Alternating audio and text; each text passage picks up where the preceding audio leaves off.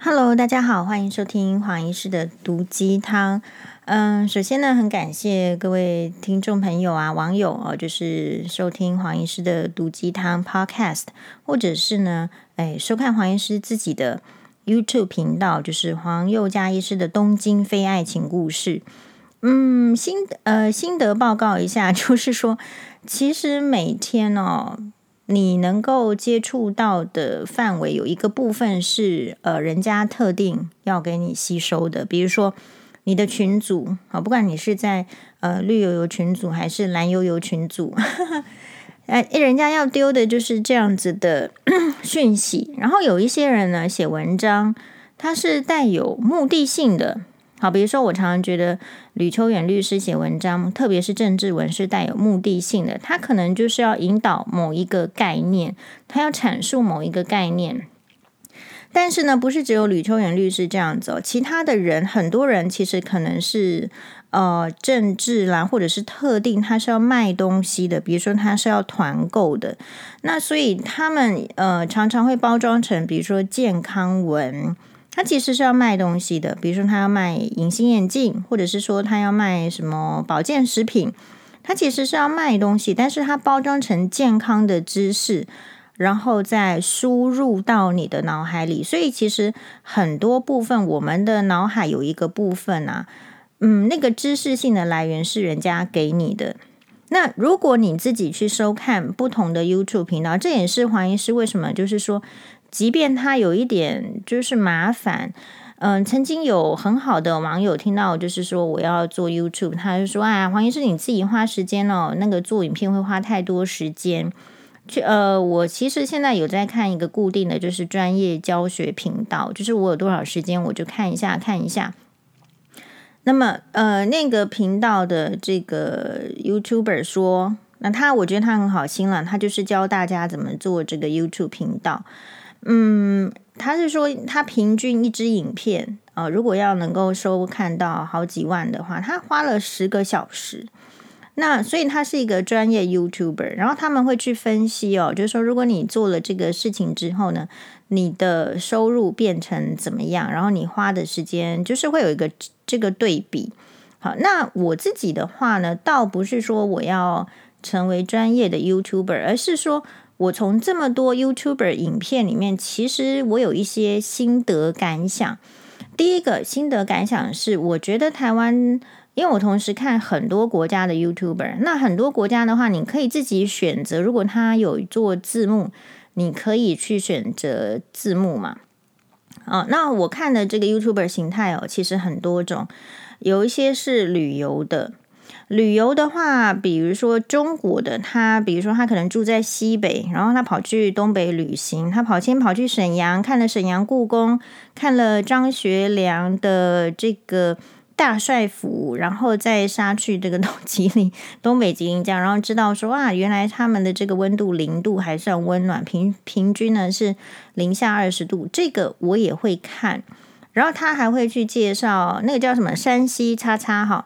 呃，忘记了，他还会去，比如说，他可能会记，呃，也也有一个他，我想是不是山西在地人，他会去介绍乔家大院，他会继续介绍这个民国初年的军阀阎锡山的宅邸。就是透过这一些影片，它其实有些影片哦，它会有这个历史性，就会让人家怀疑说，他是不是真的是在做导游的工作，做得挺好的。那个口条、那个背景介绍，那个做得很好。那呃，很多，那特别是你如果没有看过这个这个张学良的少帅府，啊，他这个张作霖、张学良的少帅府，其实第一个想法是，哎，他们真的就是。呃，就捞很多钱，然后因为这个这个我这个捞不是不好的意思，而是说你很难你很难想象那个权势跟富贵是伴随着一起而来的，不会有人只有权势没有伴随富贵，也很少就是说晋商，呃，山晋就是指嗯山西什么之类的啊。然后，或者是这个呃，这个上海的这些商人，他有了富贵之后，他没有去结交权势的人，所以你看这一些 宅邸的话，会有一些想法。好，那我的想法是说，就真的你要开眼界。你如果没有去开眼界的话，你就只是会听这个徐清吉、徐乔治那种就是很没有眼界的人，很没有眼界的人，可能这个会就会觉得说我前前夫家那样区区的一点点钱，他就觉得很有钱。可是其实你去看，不要不一定是看中国，也有人是介绍这个 Rothschild，就是那个罗彻点点点。好，我有点不太不太会翻译。呃，家族就是可能是。诶，美国的有名的，或者是英国有名的家族，这一些他们也有去介绍他们的宅邸，特别是英国有很多的呃有爵位，可能是从十五、十六世纪开始，就是一直都是有爵位，然后有钱，他们家他们那个宅邸里面，那个就是累积很多的文化资产。那看这一些，你说有什么好处？第一个是你见识，第二个人家跑到你面前显摆、显有钱的时候，你会觉得很奇怪，他到底是富了几代？好，那这个没有你亲自去看的话，你会觉得说很夸张。那比如说阎锡山在山西的豪宅，就是这个宅邸，你有看得出来说，哦，原来他还蛮讲求这个儒家概念的，他的宅邸都是什么？呃，点点点，然后还有这个孔家啊、就是孔祥熙的宅邸，然后他买了这个没落的家族，那家族为什么会没落呢？又有一个原因。然后他买了之后，里面的这个官厅，好，旁边的厢房，然后他女儿住的地方，啊，孔大小姐、孔二小姐他们的房间是没有楼梯可以直接到一楼的，都要经过孔祥熙夫妇的房间。然后啊，也许请安了寝室之后呢，然后才能够再下楼。然后房间里面其实没有，目前看起来当然是没有什么摆饰什么东西。不过那个在在就是有一些呃显示出，就是说哦，这个就是民国初年这么有钱的家族哈，然后这个他们的这个气势在那边。嗯，看完之后，因为比如说他会讲这个有一点点历史，当然中国人讲的历史跟我们所知道的历史不见得是一样的，或者是能够兜起来。不过每一个人，呃，历史哦是这样子，你很难了解全面。从一个人口中讲历史，你还真不知道。就算是因为历史就还有渊源跟派别，真的是要看你的眼界到哪里。但如果没有那个眼界的话，至少哪一些是可为我所用的呢？好，比如说哦，如果我没有看到那个宅邸是这样子布置，我可能在这个呃历史课本上学过，或是听到的，就是说哇，这个山西王阎锡山，他应该就是一个土霸主嘛。但你要看了之后才会知道说，哦，原来他是非常重视所谓的当地的呃国民义务教育。大概山西那时候小孩子，据说百分之七十是有在上。这个免费的小学，换句话说就是义义呃这个义务教育。那其他的省份的话，还只有呃二十趴。好，那可是阎锡山后来是在这个在呃葬在台湾嘛，然后他有一个大房，有一个有一个郑夫人，可是没有生小孩，又生又第二个小孩，又生了六个，然后结果就产生很严重的矛盾。这中间有很多的这个故事可看。然后看了之后，说实在，我深深的觉得是第一个，嗯，呃，你多看一些宅邸中外的，你你不会被随随便便拿一个给你呛有钱的人，你就觉得他有钱。一天到晚在讲说什么抽抽 iPhone，然后什么印尼盾一千亿，这个这种人非常没有眼界，然后很奇怪。然后第二个是说，嗯、其实看这个影片就是会深刻的了解到说。是啊，我们这个台湾有些人的家是真的是在中国。比如说，对阎锡山来讲，当然他现在是作古，可能很多人也不知道他，他可能就是我们这个年代的历史课本中的某一个人物，或者是说对蒋中正也是一样，他们的家确确实实就是在中国。你要说他们是中国人，或者说他们自己认为他们是中国人，老实说，我觉得挺正常的，对吧？那所以，如果是以我的立场的话，就是说，如果你觉得你是中国人，你觉得你的家在中国，其实也就很尊重嘛。那你可以搬去中国当中国人啊，我也觉得也没有问题。因为你看过那个影片，他那个就是有宅邸，他可能好几世就是这样。这个就是看你怎么看这个事件哦。那另外来讲，就是说，呃，这个高雄那几位中女士，她去不知道美国哪一州的时候，那个都是有华人街。那华人街其实就是会，他可能会有卖一些什么料理什么什么的。他一开始去的时候有一点吓到，吓到的意思是他发现，哎，其实平常在台湾吃的这些小吃。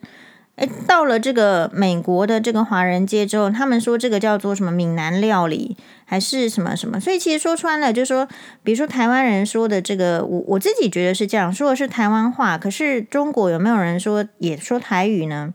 闽南话呢？可能有嘛，就是有嘛。然后比如说台湾也有客家人讲的这个客家话，请问客家话有没有中国里面哪一些省份省份里面的人会讲？是有。所以它这中间哦，其实就是有那种你没有办法用很多的意识形态，用群组的这个传一传，这个就是其实就是眼界的问题。你有没有看到？你愿不愿意去看？然后还是说你把耳朵遮起来，然后这个这个眼睛盖起来，然后就活在自己想象的世界里？我觉得就是这样。只是说尊重这个历史，还有尊重它的这个血缘或者是背景。跟就是说，是不是一定就是现在你认为你自己是中国人？我认为是两件事情。比如说，可能呃，到了年轻这一辈的话，不管他学什么历史，基本上你自己会觉得你住在哪里就是哪里人，所以这个才是现在的现实的问题。所以我对我的自评是，其实我很能够面对现实，可是我也很呃。就是，就我觉得现实说穿了就是这样子，就是你很难叫生活在台湾的人去认为他是中国人，因为他的房子是盖在这里，他就这样子，他可没有就是说什么回去祖宗十八代，然后那边烧香，现在烧香也这个环境也不好，然后他也没有享受到祖先的庇荫。其实说穿了没有嘛，比如说假设我们是 M 型的社会，有哪一些人是得到祖先的庇荫？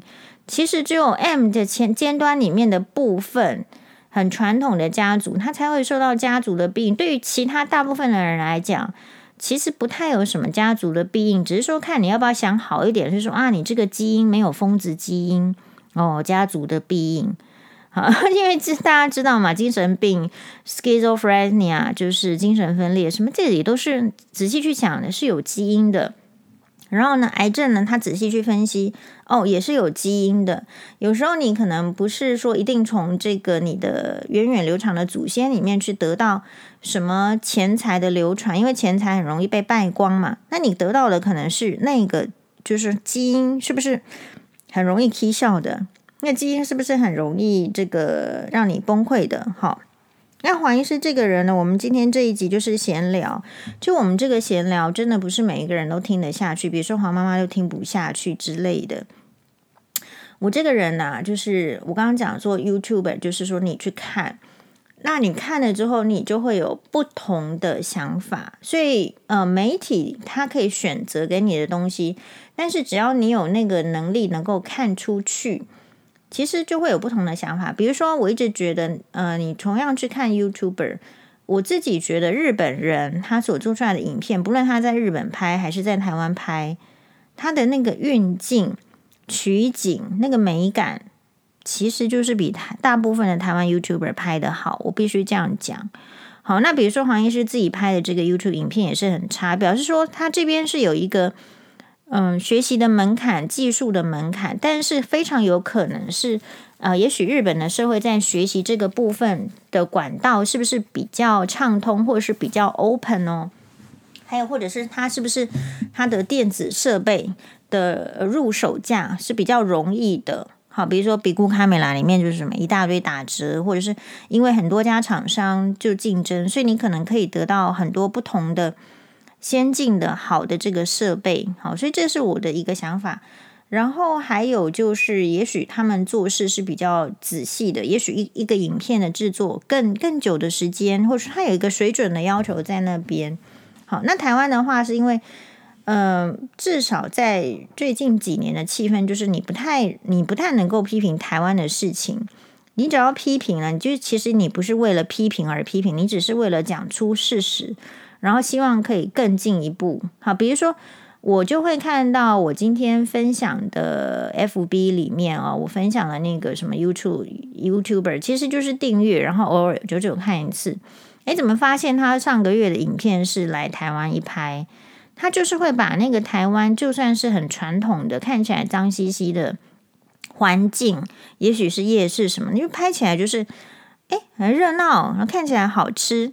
其实这个就会吸引观光客，所以我才说这些文化的产业的方向哦，就是它的影响，其实你很难想象的。那今天呢，我的群组里面还有一个是这个高雄那几位众女士呢，她分享，不知道她潜伏在哪里，好像各个社团也都有她。她是分享了一个，嗯、这个妈妈吗？她在抱怨。好，抱怨说，我看一下，我把它叫出来。这个文，这个文，这个文，好。他是在哦，他潜伏在家有中学生里面哦。他说，繁星有一篇文章是繁星制度下的牺牲品。他说，一一二学测成绩放榜哦。这个部分哦，就是黄医师对学测还是繁星计划其实不了解，但是这篇文章是这样写的：他说，孩子考了文组的榜首，三年来每天 努力认真读书，在校成绩全校前面一趴，是不是？学测成绩也是文组的榜首。好，那昨天被学校告知。总积分比孩子少了两级分的文组生在校成绩同样一趴可以繁星台大法律，但是文组的榜首只能去政政大法律，理由只是政高繁星系统的程式设定就是这样，即使这类系统出现了不合理之处，也无法被讨论，无法修正，牺牲的是孩子拼命努力的成果。在一个第二志愿的高中大校，拼到全校全面一趴，拼到文组的榜首。所以我有点疑问的是，他这个文组的榜首是你这个第二志愿的榜首，还是全部文组榜首？哦，这我提的第一个疑问。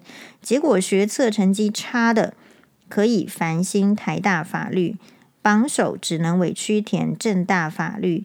原来繁星制度是这么伤害努力认真的孩子。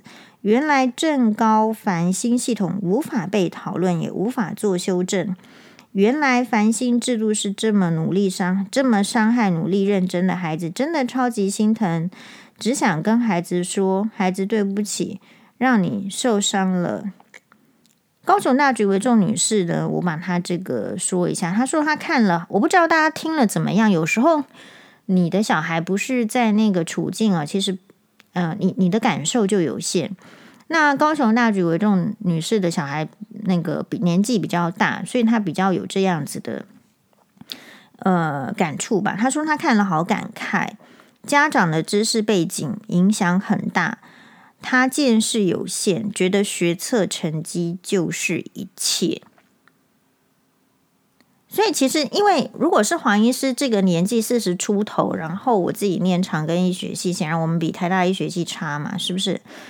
那我活到这把年纪，会觉得说他一直说，嗯，台大法律比较好，政大法律很委屈。我的第一个直觉是，那你觉得委屈，你就不要念，你可以念别的啊。那是不是别的你也其实也没有那么喜欢，或者是你的志愿就一定是要法律系呢？比如说，如果以黄医师来讲，我的志愿就是我很想当医生，我一定要医学系。那有我就要就要偷笑了，我就要去念了，就这样。呃，但是可能对于他这个，也许其实我也不是很理解，全校前面一趴哈，到底是 到底是要怎么样？就是他会觉得全前面呃全校前面一趴的是。无与伦比的人生嘛，不应该被摆到第二个地方去嘛？也许可能嘛，因为很努力，所以我应该得到最好的位置。可是如果这个系统是这样子的时候，其实那后来另外群组的这个这个这个好，我们很敬仰的这个某医师他就分享了，因为他小孩子也考过什么哦，也可能也是最近一两年的事情。他说：“有时候你还得去看那个弱弱点，你要分析弱点是不是全部一窝蜂都去哪里，然后所以你就要去哪里哦，点点点点点，是。所以其实现在的教育入学它是多元，多元的意思就是复杂，复杂的意思就是看你能不能预测。就这样子。那嗯，所以如果是我们到我们这个年纪，就是会觉得说，其实台大法律跟正大法律就是一样好的事情。正大法律不见得不能超过台大法律，正大法律对于当事人的帮助，或者是在司法界不见得发展的比台大法律差嘛。就是说，它还是有可能可以超越台大法律的。就是说，你为什么没这样想？然后你要想说，哇，天哪，我就是一定要去台大法律。到底台大法律能带来什么？我觉得这是 another story。有时候我看台大法律也不是很开心啊。哦，黄律师。嗯，但我可以理解，就是如果把我的年纪再减少，减少到比如说十八岁过这个高中的话，我有可能愤愤不平，我有可能不能接受。确实，我们有这个长庚医学系的同学，他去重考，他一定要台大法律。可是他现在干嘛？好，那你当然是说你不能这样比。好，也许。呃，会有变得更好的，但是人生不就是应该要从各个年纪开始就要学到说，你的理想是这样，可是你的现实是什么？那除了说要你不能，你说你不能改变系统，我也不能啊。那我们能够做什么？家长能够做什么？我最近也都是很感慨，就是所以家长的这个见识，你。其实我觉得人只要人年纪一大，见识就很，你以为是广的，其实很容易越来越狭窄。就好像得到青光眼，你就是不治疗，他的视野就越来越狭窄，是一有点类似的道理。因为成人的生活是很很受限的，成人的生活就是你要赚钱，要养家。如果你不用赚钱养家，你得专心的听你爸妈的话，去等遗产。你的生活其实是。不管是这两种哈，其实都不是很能够照自己的意愿生活。就是就是作为一个大人来讲，那因为生活受限，也许有人是要想要存钱，要赶快买房子，但他一定是有这个旅游的受限。他的时间如果都要拿去赚钱的话，他并不真的有心情坐在一个电视机前面看看有什么 YouTube 影片，他都在喝咖啡，他都在吃蛋糕，他在那边化妆。黄医师同样在就是推荐的影片下面呢，有分享一个就是日本的一个蛮有名的明星叫三吉彩花，他的素颜的这个 model。那我的心得是怎么样呢？我的心得就是连素这个三吉彩花这么漂亮的人都很仔细，贴呢就是非常汉字叫丁宁，就是非常仔细的呃在那边化妆的时候。那人家美女都这样子，所以在美，你知道吗？你知道一个美女，或者说她看起来美，她花了多少时间吗？美可以轻视吗？美可以觉得说，嗯，想要美的话不不付出吗？这个都不可能。可是，所以你这些影片你看的就是顶好的，就是每一个人他有他想要呈现的面相。那你只要看不同的影片。你有可能会获取到不同的东西，就算没真的转换成你可以运用的，你也知道，就是人生有各种百态，有各种可能。然后它背后没有呈现的，你你可不可以发问？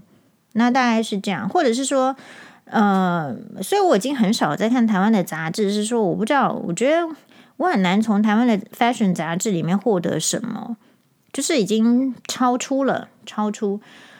比如说，如果我看这个日本的这个杂志，它一定不会只有给你介绍衣服，然后不标价。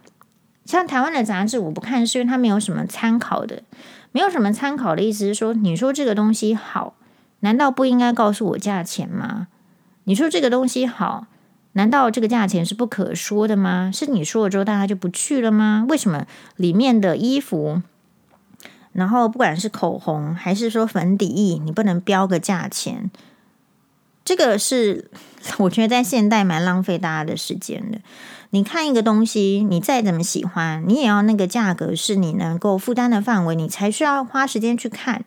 所以有时候台湾的 fashion 杂志对我没有什么参考价值，就是它东西很少，然后它从不标价。那日本的这个这个杂志里面，任何一个访谈。或者是他提出来的那种，就是所谓的名流，或者是名媛，或者是你说网红好了都可以。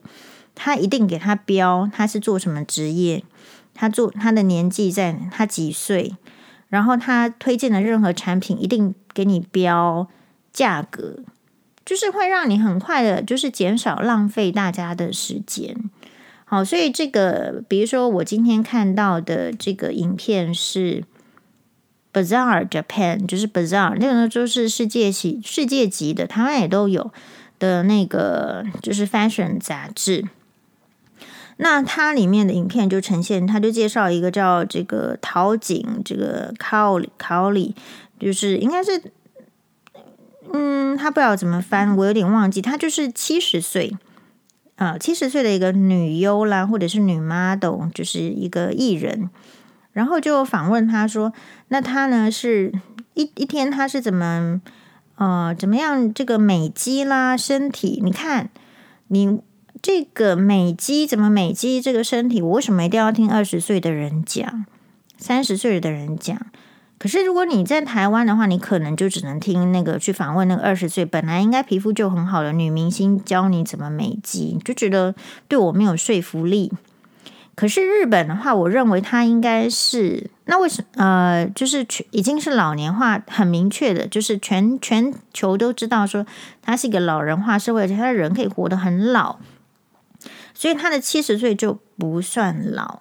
其实我们台湾走的路线都是很很像日本的。如果你仔仔细去观察，所以我一直鼓吹说，台湾开始需要有一些老人适合看的 YouTube，老人关心的话题，而不永远是年轻为主。年轻人也可以是一个话题为主。可是我年纪大的时候，我没有必要活得像年轻人一样啊。我不是一直要吃薯条啊，那我可以吃什么？好，我的早餐应该吃什么？那他就就是去访问他，他就说他五点就起来，然后呃，那他他自己想要做什么？他说他早上的时候不是那么喜欢吃碳水化合物，点点点点点。所以我的意思是说，如果你看 YouTube 频道，你可以同时，或者是说啊，你看这个呃 Elle Japan 或者是 Bazaar，这些都是杂志，然后它也都开始做影音。你不一定是可以看到三三级彩花，就是这种很漂亮的 model，年轻的看年轻当然是漂亮喜欢。你也可以看到年纪大的傅永爱，好年纪大的这个主播，就最后让他们的人生很很愿意你去分享。那这个社会哦，才有可能知道说别人的限制在哪里。嗯，我自己最我自己呀、啊。因为我这个人的命格就是很不适合在背后说人家坏话，那为什么？因为都会被发现，我的命格就是这样，所以我这个人一定是直直言的，直接当你面讲了，没有办法在别人说背后说坏话。最近那个黄妈妈哦，可能太累，然后她心情就不好，好还是她受了什么刺激，我不知道。然后我就跟辛巴讲说，我说阿妈发疯，哦，那你自己要注意，你不要去闹她，你好好的这个写功课。好，然后不要太闹，因为有时候也是新猫妈也蛮吵的，蛮闹的，都是这样。那没关系啊，那我们就是有状况状况的时候，我们就提醒。好，然后这个如果是欧巴的话，我就会讲得更仔细。我就说这个老人都是这样，那个前额退化啊，情绪控管也会差。好，你你看一下你这个爸爸的妈妈是不是也是这样啊？其实说穿了就是都是这样。可是年轻的媳妇，你知道你家的婆婆是这样吗？你有足够的知识背景，知道说她就是脑子退化，所以他一直都记不清楚的事情，你以为他来跟你找麻烦？他就他从头到尾就是脑子记忆力是有问题的，然后他坚持他是对的，因为为什么？因为我们这个社会一直以来就是只要年纪大的人讲话就是对的，可能韩国还更会这样。可是大家忘记忽略一件事情，就是说。年纪大的人，他的脑子可能是退化的，那你还让他坚持是对的？你不说他是错的吗？你不让他知道说退化的人情绪控管很差吗？好，我说为什么我这个人不能在别人背后说坏话？就是结果辛巴就去跟阿嬷讲说，妈妈说你发疯。哦，所以我我一直以来的命格就是这样。有时候你说什么算命，算命知道说什么台湾会缺蛋什么，当然廖美兰老师功力是很好。其实我也有那个体质啊，我的体质是我只要就是我，比如说，哎，我有一天晚上觉得说心惊惊怎么搞的，哦，那就是隔天我就被黄妈妈骂很惨。然后不然就是说，可能星巴巴去这个前夫家，然后就出现状况。其实我也有那个这样的体质，哈，就是大家不知道而已。你自己你自己会去知道说你你对周围环境的 sense 啊什么的。好，所以嗯，所以我觉得台湾的这个就是说，那老人为什么变成这样？其实也就是孤独嘛。然后害怕，害怕自己体力变差了。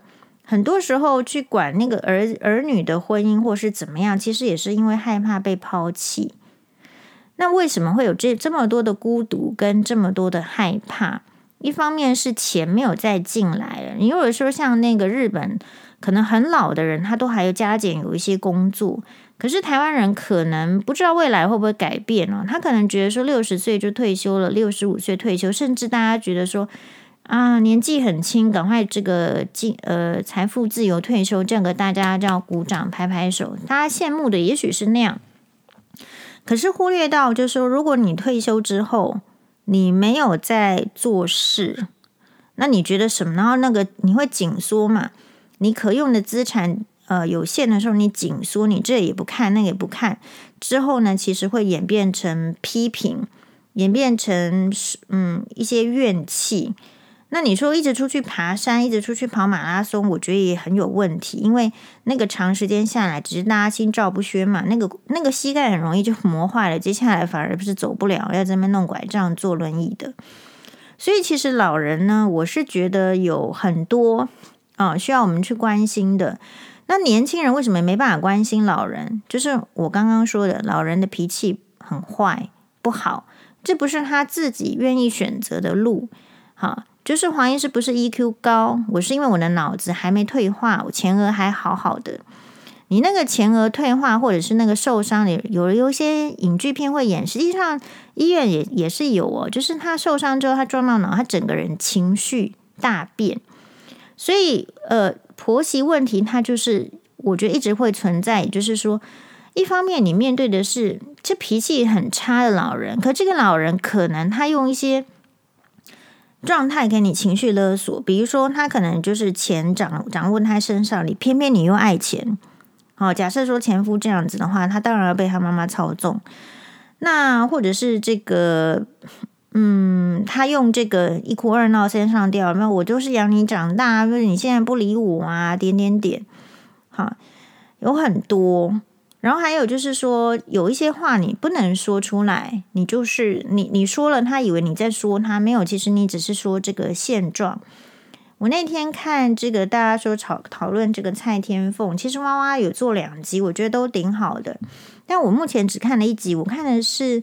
有翠芬老师，然后有马律，有这个林翠芬，然后还有一位这个呃艺人，就是网红画家，呃，那这这一集，这一集我觉得最大的收获就是，其实怡君他的分享很棒，他的意思是说，其实欧洲人就是吵架吵吵吵吵没事，可是台湾人是比较不喜欢把事实面拉出来讲，他吵完之后就互相尊重，那台湾人是不吵。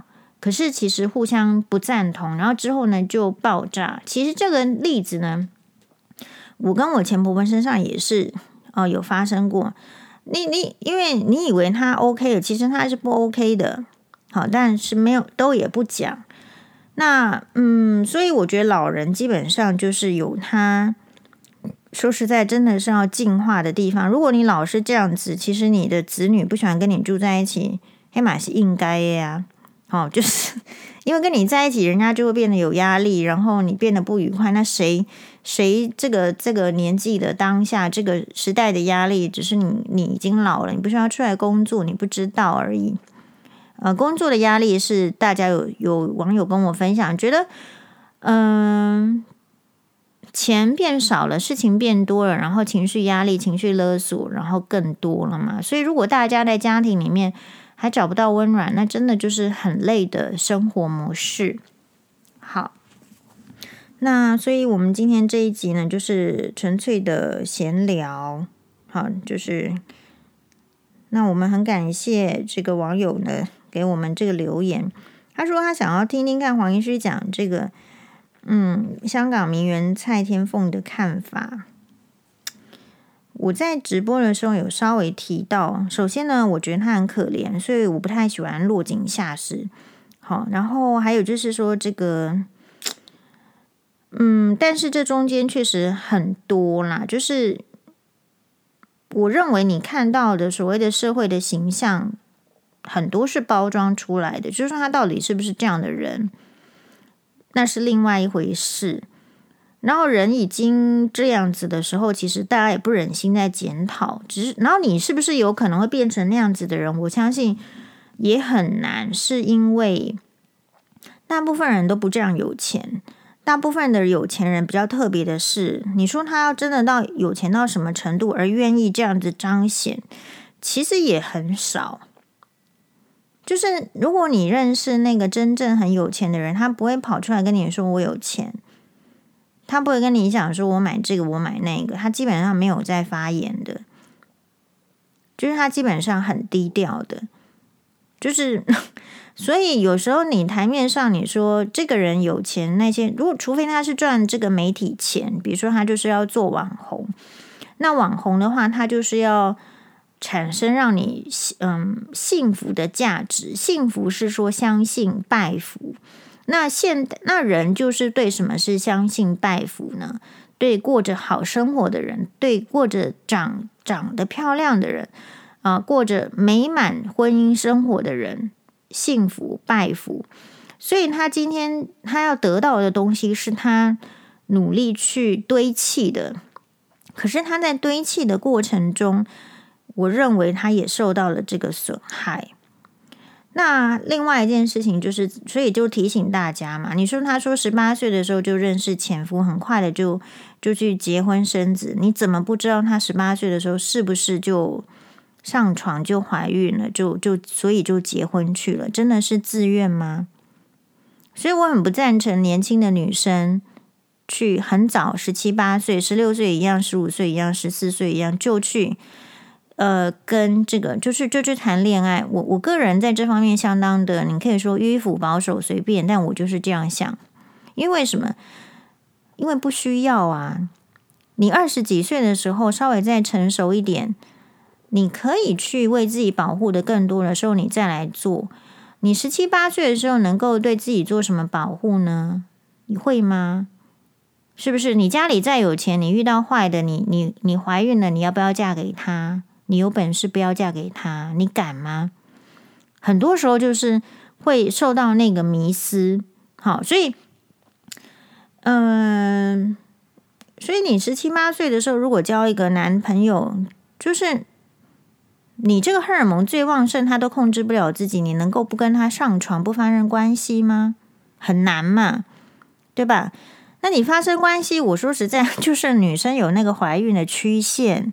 这个就是又是自然，你就是那个年纪是很容易怀孕的，就这样。那你呃，这个人不确定他的家里面是不是做了什么，这个对不对？你你后来是就算可以脱离了，你为什么没办法脱离？因为你跟他有小孩，你跟他有小孩，你就不至于正常来讲稍微有人性的哈，不是说前夫前前婆婆那种啊，前徐乔治那一种的。一般来讲，你只要跟他有小孩，你不会希望他太差，好。那所以呢，可是那个是一般啦。我们说的一般也要一半一半，就是分一一半的这个人是好的，一半的就是坏的。你跟他怎么讲，他就是成冤界，他就没想要成为天界的人。我相信啊，婚姻有婚姻啦，或者是怎么样，或者是你特别去做了名人，或者是你特别想要经营什么的时候。你就可能就是说有什么把柄，好，你就说握在他这个手上，然后你会觉得那个东西会对你造成伤害、杀伤力。这部徐清吉不是徐乔治还是前夫，不是，呃，一开始就说什么有很多的这个把柄，啊，其实就那一些啊，大家看了之后觉得怎么样？我真心觉得那他就是欠骂，就这样啊。你要怎么？那你那这是黄医师嘛？这是我嘛？因为我觉得说。你在那种情境，你不不起笑，不摸太郎，你不可以阻杀，一定做厉害耶。好，那旁边说风凉话人，他去说说看，换成是他们今天早就都不在了，只能去给他这个什么清明节上香。那呃，可是别人用旁边正处于平静的啦，或者是没有受到损害的这种呃旁观者的情绪去看这个局中人的情绪，本来他立足点就不一样。那公众人物会不会因为这样子，然后就担心说形象就损？你也可以这样想，但是前提是你要想要从这边获得很大的利益。比如说黄医师上班的这个什么诊所的这个官网什么的，其实一个徐清吉他也是去贴啊，你就去贴啊，我就拿给法官看。他们对我的是全面的追杀，你其实就是要抹黑我整个人。我今天想起来，就是说我今天也不过就是嫁错人了。大家要想，所以为什么我不赞成十七八岁的女生？我我是有原因的。你再看看这个蔡天凤，我今天不过就是嫁错人，我我付出的代价是什么？你遇到的是很恶劣的人，他会让你付出很高的代价。所以你为什么要随便认识男生，随便结婚？这个是第一个。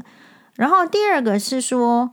我是比较幸运的，是我有支援系统。比如说黄妈妈，她其实比我强悍个一千两百倍的。但是，一般人的妈妈是这样子吗？一般的妈妈会不会劝你说，蔡天凤的妈妈，她到现在一句话都没有说，没有没有谴责，默默的在某一个留言下按赞。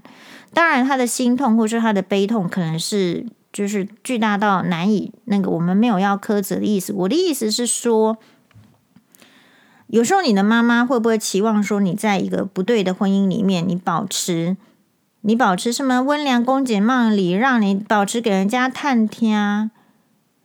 其实问题不是要再给人家探听的问题，而是问题是你遇到好的人，你本来就是可以对他好。你遇到一个你 K 笑诶笑诶疯子坏蛋。你不拿什么东西扎他，其实你已经很好了。可是大家不这样看，你好像得要拿出一个东西给他吃，你要对他笑，大家才会对你说好，是不是？我这边再啰嗦一下啊，其实我最近看这个大米的这个粉砖哦，也有一点点小小小的心得跟感触。他应该是爸爸生病了，然后他去照顾。其实他前面的文章里面是有怨言的，那个怨言就是怨言说其他的兄弟姐妹怎么可以。好像因为工作，因为赚钱，或者是因为自己做得比较好，所以就没有来帮忙分担。他前面其实就有怨言，可是他不是用怨言的方式表示，你看得出来吗？他是在那边给自己精神喊话，说没关系啦，这个就当布施。可是正常的人付钱给自己的爸爸妈妈，怎么会说是当布施呢？这边不是说他不正常的意思，而是说你看一篇文章，因为我看下面就是一堆人说这个是孝顺什么什么的。然后你再看他的第二篇文章，下一次如果再这样，他绝对不会全额付出。其实他从打从一开始他就不喜欢这样，可是他一开始的时候就没有跟他的家里面的人说。那这我我自己推测也有一些心境的转折。第一个，伊玛加郎恭维公公啊，你黄大米你自己都赚那么多钱，你赚这个这么轻松。他前面一篇他前面的文章写说。啊，其实就是在那给自己内心喊话，没关系，付出的看护费、医疗费只是他版税的这个几分之几而已。可是当我在看这些话的时候，我就知道说，其实他内心就是充满着不满。可是一个充满着不满的话的人，你不说出来，其实就是会像怡君说，你你没有办法跟兄弟姐妹有沟通的机会。然后说实在，大米的兄弟姐妹，他的层次、他的收入到哪里，我们也不知道。我们也不是说要去让他们家内讧，然后就会提到说他爸爸的遗产没有办法平均分配，那他是没关系。事实上他是有关系的啊，只是他要写没关系。他这个有关系没关系，不是那个钱，是那个感受。他的一辈子，你看到他会去特别强调金钱、强调成就，就是为了得到他家里面父母的赞同。好，我今天这样讲，很多人都是这样。大米只是嗯，刚好写出来，然后被大家看到。他的爸爸妈妈可能就是一个重男轻女的，结果没想到女儿比较有成就，而这个女儿也必须要来实际上去，可能买房子给他们住，钱给他们花，然后在网络上写文章，然后让大家知道说我是一个有用的女儿。可是我另外一个想法是，如果不这样子的话。你就不觉得自己是有用的人吗？你一定要爸妈的认可嘛？其实这边就是我认为大美的这个故事，就是他就是体会出，就好像是呃廖慧英老师的油麻菜籽，他某些人某些这个文章，它其实体现的是自己，然后反射的是读者的人生，所以引起共鸣。我们很多多少人，不管你是有没有成就，你都在希望得到你父母亲的认可。这个是华人家庭社会的嗜好，因为你从小就是希望听到爸爸妈妈说你乖。好像我如果说我在有事在电视机前面讲说我就是个乖乖牌，结果黄妈妈跟这个黄律师在旁边就是笑歪说，你怎么可能是乖乖牌？可是我自己觉得是乖乖牌。就是我们华人的子女，很多时候就是为了要做出那个样子给父母亲开心，你不自觉就洗脑了。你小时候让他开心，你年纪大了你也让他开心，你就生怕他不开心。请问他不开心是会怎么样？大家没有想过这个问题，因为他不开心了，社会的人旁边的邻里就是拿着个这个菜刀挂在你脖子上，说你你不孝吗？那好啊，那你就说我不孝啊，因为孝孝顺是你你们定义的，但我认为有一些事情是原则性，对吧？好，所以呃，你说这个家世，你说做名人什么也是很辛苦啊，你没有这一些，你没有办法引起共鸣，那你不会有这个追随的这个粉丝。那你说的话，其实任何事情就是有正面跟反面，那你都应该要去思考。好。所以你你如果就我觉得大米这个 case 就是给大家，你如果跟你的兄弟姐妹在照顾，因为人年纪大了，中年了，你就是要开始想这个父母亲会生病了，没有那么好康的事情，都全部都是什么人瑞的，就是会开始生病，开始遇到抉择。你喜欢怎么样？你要说，你不喜欢怎么样？你不说，不要不说，你不用去忍耐。因为人生没有你想象的那么长，哦，那我在这边就是说，我也感这边感谢一下黄律师哈。我自己说，我有个有一个 case，有一次呢，我妈妈去这个去台北长庚啊，那个妇产科开一个刀，那么医师是我给他找的，他就说要住院开刀，好啊，好，但是我没有去瞧床位，我先 讲，我没有去，我没有去拜托啦，我没有去瞧床位，好，然后呢，哎。竟然就那个四四人那个健保房有没有床就要住了？有，因为那个 医院就是没有什么床，那你又要开刀，那你能不住吗？好啊，就住。那黄妈妈就就很好，这边说啊，没关系啦，我住健保床就好了，这样子。那这个瞬间我觉得有点就是不好意思，我没有去瞧床位，没有去拜托啦。好，但我也不一定拜托得上。那只是说，好像我连这个努力我都没有做就对了，这是第一个我自我检讨。那第二个是说，那一天哈，其实本来我都是我都已经想好了，就是说我我不管他什么床，因为长庚医院我这么熟，我管我管他什么床，我的妇产科也是很熟的，我就去顾病人。那我就觉得说啊，这个应该没问题，就是这啊，根本就我顾病人没有什么压力的。你看，我已经顾这么久了，顾病人怎么会有压力？然后，好像我现在觉得没问题。然后我就想说，哦，就是那一天，这个新猫爸呢，就是要去爸爸家，所以那个周那个周末刚好就是好去顾这个黄妈妈。哎，奇怪，那一次前夫没有来接啊？那么有来接，你可以把它想成说，是不是我记错日期，搞错了？就是有时，然后或者是他就没来接，反正那一次就是他没来接。好，但这边不是要讲对错，但重点是我本来有我要去照顾医院照顾黄妈妈的，结果因为那个新猫爸呢，就是是不是需要我照顾，所以我不能去医院照顾了。那所以就是还好是黄律师那时候就是在台湾，然后就是他去照顾。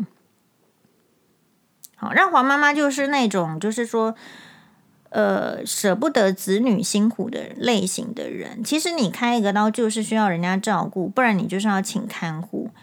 啊，结果他，可能是因为我觉得黄，可能就是说黄律师不是这个医疗产业的人，然后我妈妈又又希望他什么可以晚上回家睡觉了，舍不得他留在医院，然后就叫他走了，然后他真的也就走了。好，所以这就是黄妈妈的这个 处境。那当下我也觉得说想帮忙，可是帮不上忙，然后那好歹要去瞧个病床嘛，结果我也没有去去去拜托。那那问题就是说，所以你说有时候是怎么样？好，那那个那个开刀里面有自费耗材，就是黄妈妈当然就是给他就是用，然后用了之后呢，这个结账黄律师去结账，黄律师后来也没有跟我说任何一个说要分摊那个医医医药费。呃，医院的住院费，因为已经健保床里面安诺，好，但 我讲出来的意思是说，有时候不是那个人家能不能出那个钱的问题，有时候是真的是都不上。好，然后我的状况有被黄妈妈还有黄律师体恤，然后那黄律师没有那边顾晚上呢，好吧，那黄妈妈就是她也很很猛的，很就是这样子，好。那还有一次，我自己做实习医师的时候，什么黄妈妈头顶上什么有一个，那时候黄黄律师也是那个，哎，好像是出国念书吧。我在做实习医师的时候，然后妈妈头顶长了一个瘤，然后我就给她介绍说去哪里 开刀，当然是长长庚医院开刀。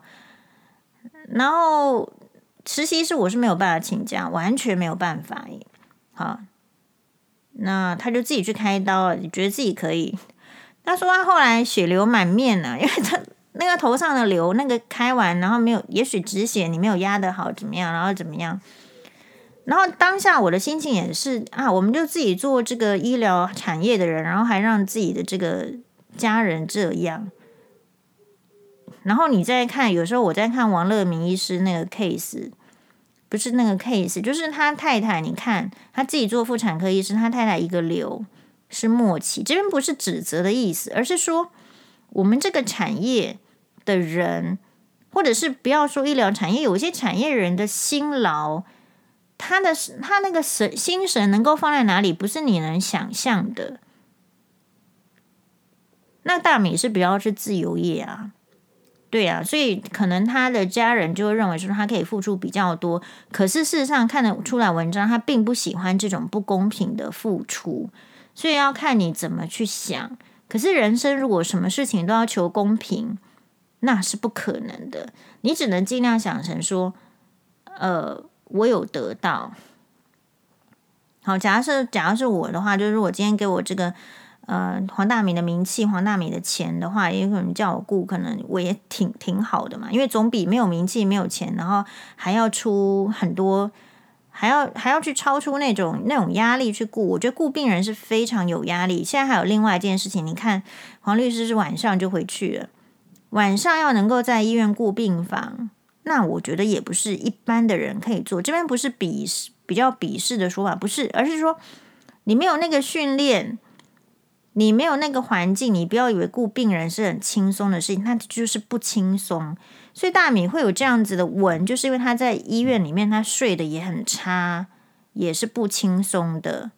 好，所以大家在看一个人，因为还会有渐渐的会有很多人去分享他去照顾父母，然后或者是说他父母往生了，啊，或者是怎么样怎么样。其实这一些都是课题，然后我觉得大家只要去想你怎么样会舒服。然后你一定要提出来讨论。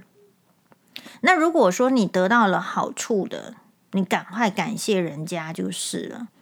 好，谢谢大家的收听，马达尼。